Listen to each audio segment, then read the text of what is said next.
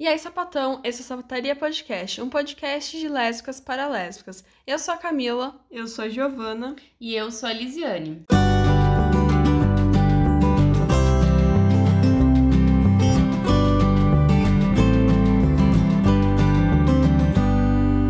E hoje nós vamos falar sobre um dos maiores objetos de críticas do feminismo, o casamento. Para começar, a gente precisa entender o que é o casamento e para que que ele serve. Bom, o casamento nada mais é do que um contrato em teoria livremente aceito por duas partes para que se unam em matrimônio. Como se houvesse ali uma igualdade em um casamento heterossexual, por exemplo. Exato, sem se considerar que a mulher, a partir do momento que ela se casa, passa a ser uma propriedade do homem e que, quando se estabelece esse contrato, se ignora o fato de que essas duas partes, a mulher e o homem, não têm igualdade civil, né, perante a lei a mulher não tem os mesmos direitos que um homem tem em todos os âmbitos da sociedade. Então, no momento que ela faz um contrato com outro homem, ela passa a justamente ter ainda menos direitos. O casamento, então, ele é como se fosse a passagem de uma mulher da propriedade paterna para a propriedade de um outro homem.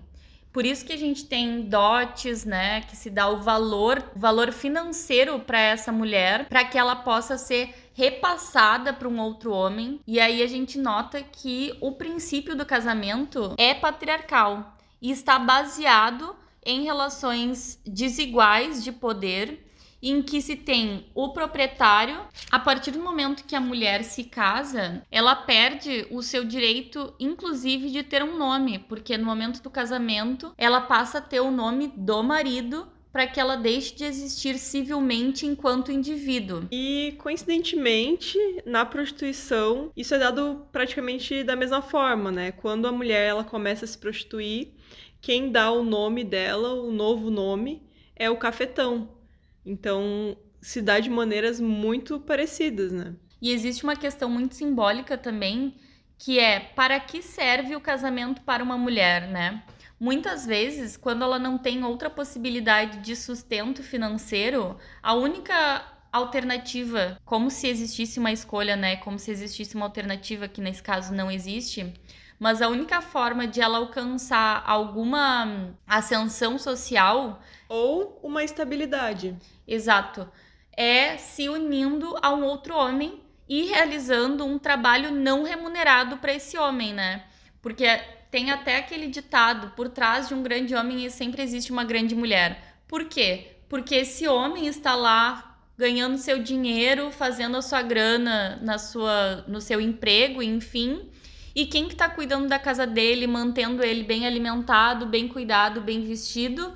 Sempre essa mulher que é como se fosse uma escrava, né? Além de prover segurança física para esse homem na, no ambiente doméstico, vai prover também, através da reprodução social, a prole para que esse homem possa passar suas riquezas, de preferência para a sua linhagem masculina, né? Tanto que é sempre um risco a mulher ter uma filha menina, porque na antiguidade, principalmente, e até hoje, né, se cobra que as mulheres tenham filhos homens para que cuidem das posses da família, enfim, mas que essa mulher tenha que dar esse filho homem para que possa continuar a linhagem tanto financeira quanto do nome, do sobrenome dessa família, né? Já que a mulher, quando vai se casar novamente, vai perder o seu nome original, digamos assim. Então essa mulher, além do trabalho doméstico, ela também precisa prover o seu corpo, né? Ela tem a obrigação de ser sexualmente hum,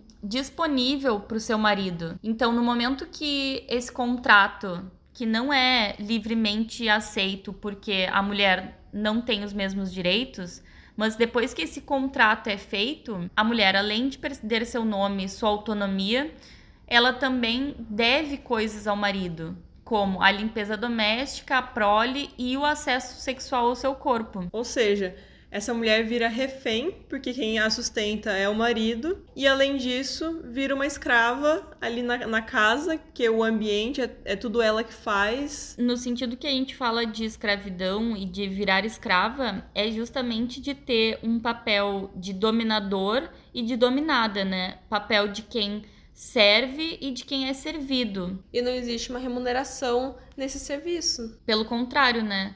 O fato de a mulher ter uma casa, digamos assim, e ser provida com o sustento do marido deve ser o suficiente para ela, né? Mesmo que ela não realize nenhum trabalho criativo, nenhum trabalho que a leve a alguma transcendência ou alguma satisfação pessoal, porque a satisfação pessoal dela deve ser servir ao seu marido. Isso a gente tá falando parece até como se fosse uma coisa que acontecia em 1500, mas até hoje existem muitas mulheres que para sair de uma situação de vulnerabilidade social, por exemplo, precisa se casar para que possa de alguma forma ter alguma independência da família, por exemplo. Para sair da casa dos pais, ela opta, entre muitas aspas, se casar com outro homem, né? E continua essa ideia de passar de um, de um homem para outro, né? Do pai para o marido. Sem contar, obviamente, casamento infantil, que o Brasil é referência mundial nessas coisas péssimas, de meninas que até hoje são levadas ao casamento, obrigadas a isso, também porque a família muitas vezes não tem como sustentar uma filha, que geralmente se pensa, né, que a filha é um gasto e não um investimento como é o filho, o homem, né? Que vai poder trabalhar com o pai ou enfim. Vai ficar com o negócio da família muitas vezes. Sim. E a mulher, além de tudo isso, ela tem que estar tá sempre disponível sexualmente pro marido, né? Então ela vira uma refém sexual ali para suprir as necessidades e essa pulsão que os homens, né, creem que sente. E muitas vezes o casamento também acontece em respeito à família, né, aos pais que têm uma ideia muito fixa de o que uma mulher deve fazer e qual é o destino de uma mulher na sociedade. Geralmente é se casar, ter filhos, essa a imposição da heterossexualidade está muito relacionada a isso também, né? E muitas vezes existe a pressão da religião, da religiosidade de maneira geral, que também impõe que essas mulheres se entreguem ao casamento em função de uma aceitabilidade religiosa também. E aí se cria toda a romantização em cima do casamento, principalmente religioso, né? De se unir perante a Deus. E é realmente uma romantização que existe nisso, quando na verdade só tá ali cumprindo com aquilo que a igreja sempre quis, que é a continuação da linhagem e ainda mais a continuação daquela pessoa cristã e religiosa e da subalternidade feminina, né? E muitas vezes o casamento, como esse ritual, é, é toda uma farsa, né? Tô pensando no ritual mesmo, né? Na cerimônia e tal. Das pessoas que passam meses planejando um grande casamento. Que Ai, custa caro que custa caríssimo, que se faz listas de presentes em lojas caríssimas. Em que as mulheres ficam meses fazendo dieta para entrar no vestido que ela tanto sonha. Uhum. É como se fosse uma simulação também de ir para uma classe mais alta, né? Porque muitas vezes as pessoas nem teriam dinheiro para investir numa coisa tão fútil quanto uma festa para as outras pessoas, mas no momento do casamento se cria uma necessidade de fazer um ritual grandioso para mostrar para a sociedade que essas mulheres estão sendo entregues ao casamento.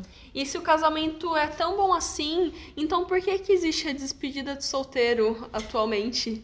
Por que que é uma coisa assim tão, ai, vamos na despedida de solteiro e pegar geral, a última vez que, sei lá, vai, vai ficar com outra mulher. Porque é muito uma coisa masculina, né? A despedida de solteiro, ela é muito masculina.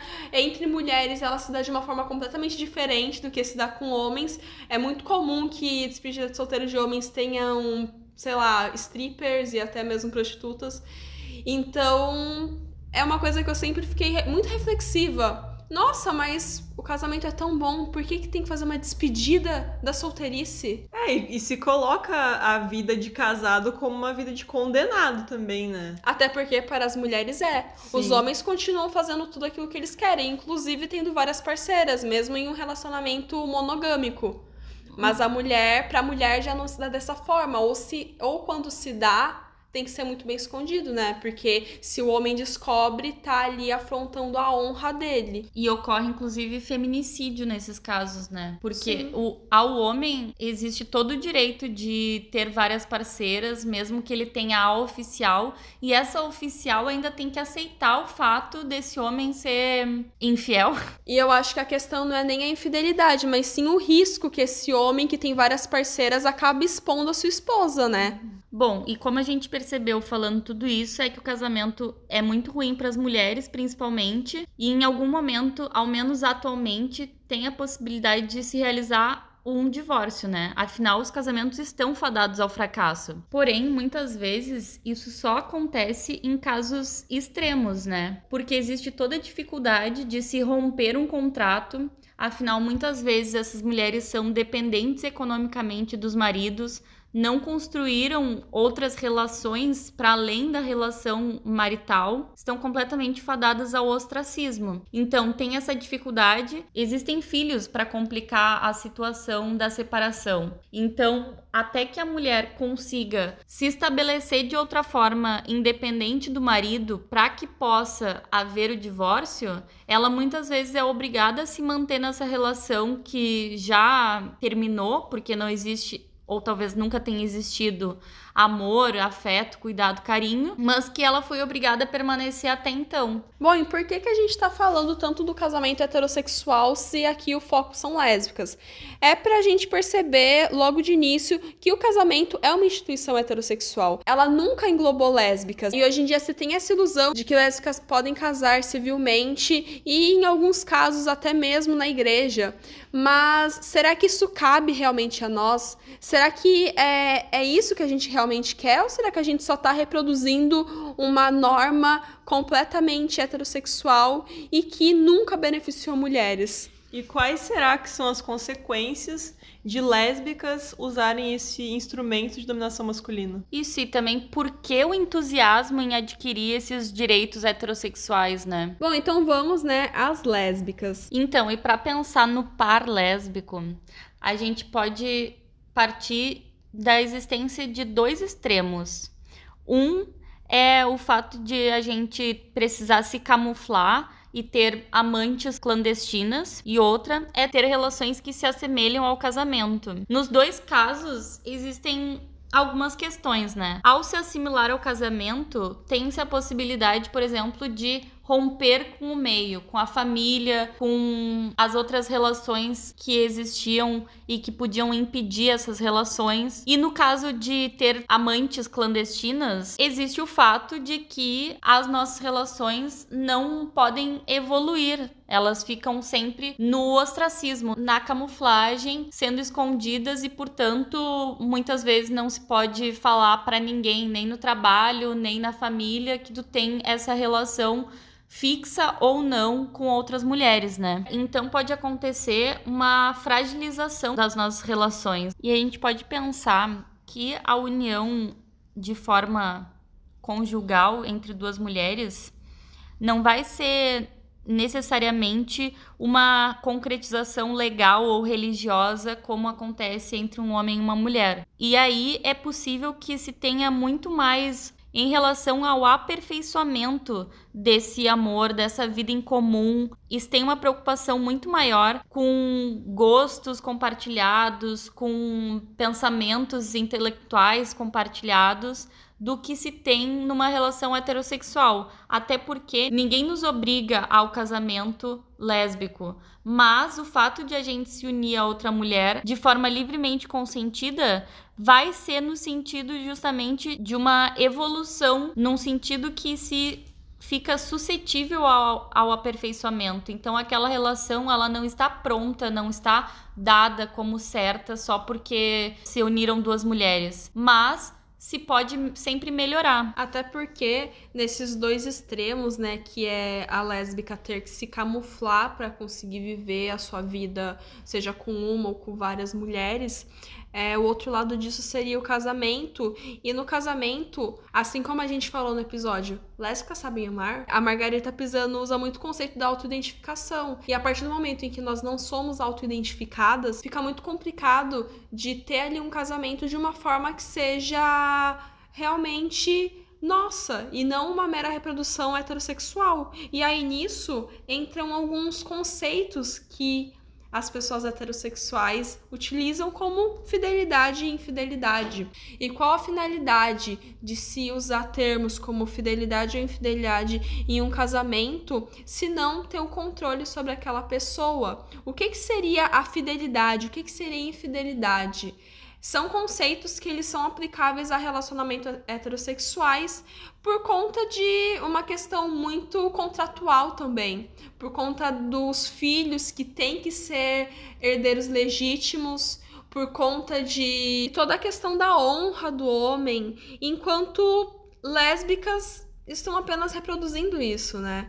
A gente, quando fala ali da fidelidade, a fidelidade seria o quê? Seria uma mulher que ela só se relaciona com outra mulher na intenção de talvez passar uma segurança para sua companheira e sim, nisso a gente tem várias questões que cerceiam o meio lésbico, que é a insegurança, que são os traumas que lésbicas sofrem ao longo de suas vidas, até muitas vezes se encontrarem enquanto mulheres lésbicas. E o que seria então a infidelidade, se não uma forma de liberdade? Seria aquelas pessoas tendo a possibilidade de se relacionar com outras pessoas. E qual é o interesse das mulheres em se fixarem nesses padrões heterossexuais de fidelidade, né? Talvez o que a gente precise buscar seja muito mais o respeito, a reciprocidade do que necessariamente a fidelidade em si. Até porque nós temos a possibilidade de experimentar muitas relações até que a gente possa descobrir qual é a relação que a gente quer se fixar, como que nós queremos nos relacionar com uma mulher de forma única ou de forma exclusiva, sem necessariamente a obrigação de, ah, neste relacionamento em que eu fui morar com, com a fulana, me apaixonei, etc., vai ser o único da minha vida para todo sempre. Essa não é uma obrigatoriedade das nossas relações, então a gente pode ir descobrindo de que forma que a gente quer se relacionar e criando as nossas próprias referências. Até porque, diferente do casamento heterossexual, a gente não tem uma lei que nos obrigue a ficarmos juntas, muito menos filhos que nos obriguem a ficar juntas para que eles não sofram alguma coisa e enfim. Então não existe uma exigência legal que nos obrigue a ficar juntas. Então a fidelidade, no nosso caso, vai em direção muito mais a o que é confortável, o que é respeitoso para o casal muito menos do que o que é respeitoso e fiel segundo os parâmetros da religião e, e da lei do Estado, enfim. E aí, o que tá achando do áudio desse episódio? Podia ser melhor, né? Então, dá uma olhadinha no nosso projeto no Catarse. Nós temos várias opções de assinaturas e tu pode contribuir com os valores de 5, 10, 30 ou 50 reais ou mais. Todos eles têm ótimas recompensas. E aí, uma das faces do casamento na lesbianidade seria a aceitabilidade, porque o conceito da família é algo respeitado em vários lugares, né? Quando você fala de família, é como se, ah, não, a pessoa é séria, ela tá querendo formar família, é, ela não tá de brincadeira e tudo mais. Porque é como se só o conceito de família fosse realmente válido e fosse passível de respeito. Então tem muito isso. Acho que muito a questão da maternidade também entra nisso, né? De, tipo, ser respeitada por, por ter um filho e também por formar uma família mais da norma heterossexual mesmo, ainda mais parecida com a norma, com a norma heterossexual. Uhum.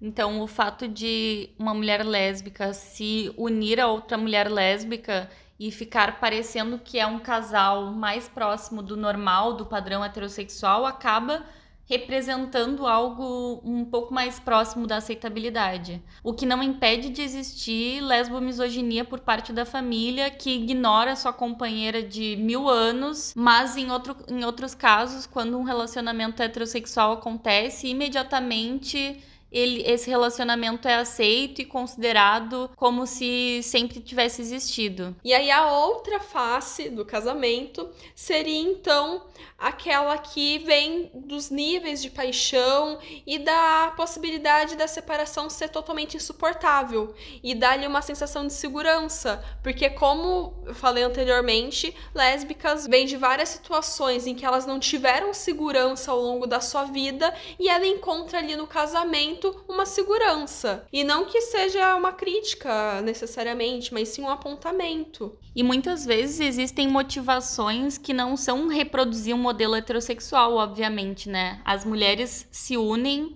pelo afeto, pelo carinho e além do fato de que compartilhar a vida, compartilhar tarefas domésticas, que é uma coisa extremamente chata, compartilhar uma vida em comum pode ser muito interessante se existe a perspectiva de sempre estar em aperfeiçoamento, justamente, né? Que a exigência maior que o, para que o relacionamento se mantenha está muito mais relacionado a atitudes que não sejam egoístas, por exemplo, e muito mais ligadas à atenção, à ternura e à compreensão e até mesmo ao intelecto e tudo mais, porque eu vejo que a questão do sexo para as lésbicas não é como se fosse uma base do relacionamento, um pilar do relacionamento, como nos relacionamentos heterossexuais. Mas é visível também que, pela falta de referência, muitas vezes a gente acaba caindo nessas armadilhas. De que se não tá rolando sexo, então é porque o relacionamento tá mal, sendo que, na verdade, tem outros aspectos, como o amor e a ternura, que estão envolvidos diretamente né, nessa relação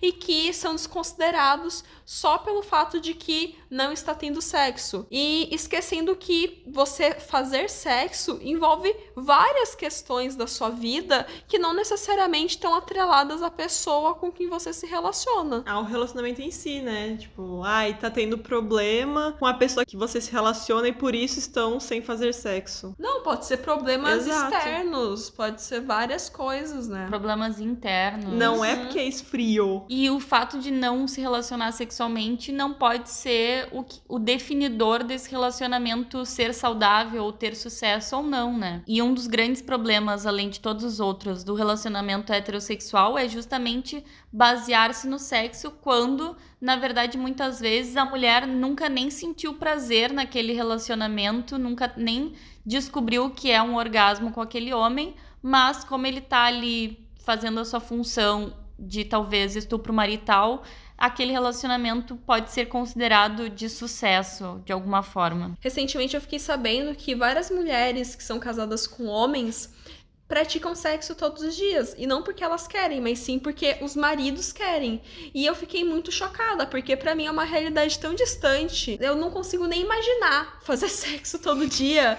Que eu, cara, eu fiquei assim muito mal de saber que essas mulheres são obrigadas a isso, são estupradas, porque eu tenho certeza absoluta que na maioria das vezes essa mulher não quer transar. E eu tenho certeza que esses caras estão um pouco se lixando se elas estão ou não gozando. E existe até hoje a noção de que as lésbicas reproduzem algum tipo de modelo heterossexual, né? Com uma lésbica que é a parte viril masculina e a outra lésbica que é a feminilizada submissa quando na verdade o que a gente procura são complementações, né? São per personalidades complementares. Então essa ideia de virilidade e submissão precisa desaparecer da nossa, do nosso imaginário, porque nós somos mulheres lésbicas que buscam em outras mulheres lésbicas algo que nos complemente, algo que nos faça transcender e evoluir, e não uma perspectiva masculina, viril, de poder. Até porque nós estamos quebrando com essa ordem de controle de poder heterossexual.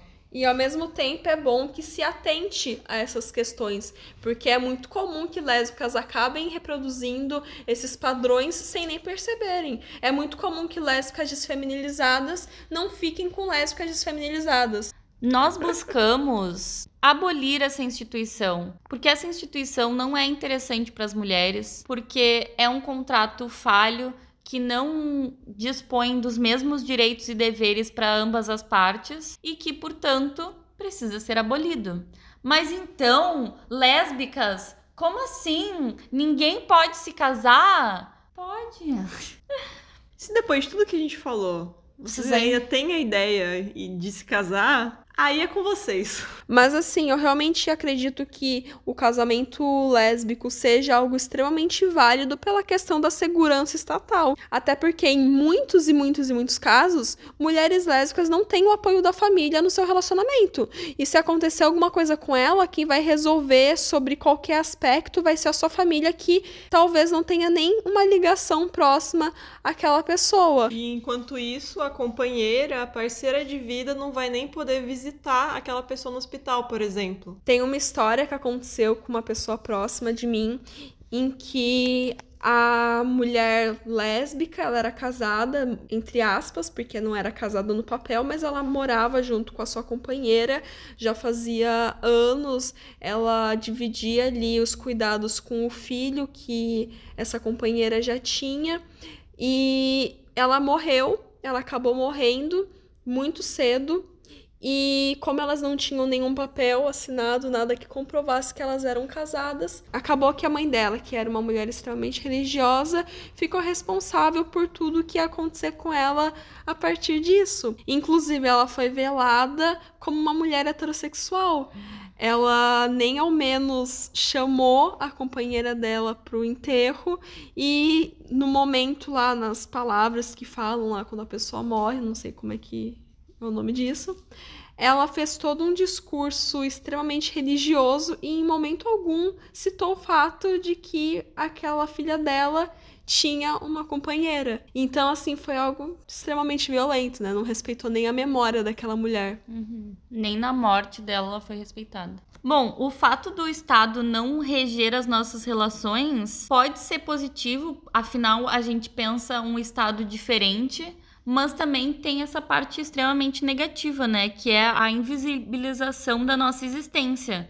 Então, o que se propõe com a abolição do casamento é uma espécie de registro de pessoas importantes, que se distancia da necessidade de consanguinidade ou de casamentos contratuais, mas sim uma lista talvez de pessoas importantes que tu quer que decidam sobre a tua vida caso tu não possa decidir sobre ela. Até porque muitas vezes as lésbicas ficam sozinhas e envelhecem até mesmo sem companheiras, mas espero que com companheiras, e a família mesmo assim que vai decidir sobre ela. E também tem essa questão, né, a importância do casamento e da união entre as mulheres, justamente para que elas possam ter uma vida e um envelhecimento saudável e em união. E se a gente está pensando relações diferentes das heterossexuais, a gente pode vislumbrar, inclusive, a possibilidade de não existirem espaços tão privados assim, em que exista um casal e não várias pessoas juntas, né? Alô, comunidade sapatão! Nesse episódio, as nossas referências principais foram o livro A Mulher Homossexual, de duas autoras, a Maria Lago e a France Paramel. Eu também dei uma lida no Contrato Sexual, da Carole Pateman, e tem um texto que chama A Necessidade de Abolir o Casamento, da Sheila Jeffries. E também o livro A Mulher Eunuco, da Germane Guer.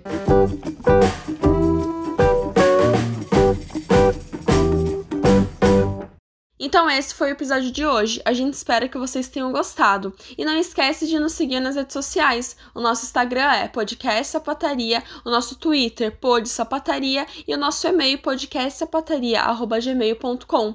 Agora nós também estamos na plataforma Orelo, que por lá cada pessoa que nos ouve, a gente recebe uma quantia. Então, por favor, se possível, nos ouça pelo Orelo. E siga bem caminhoneira.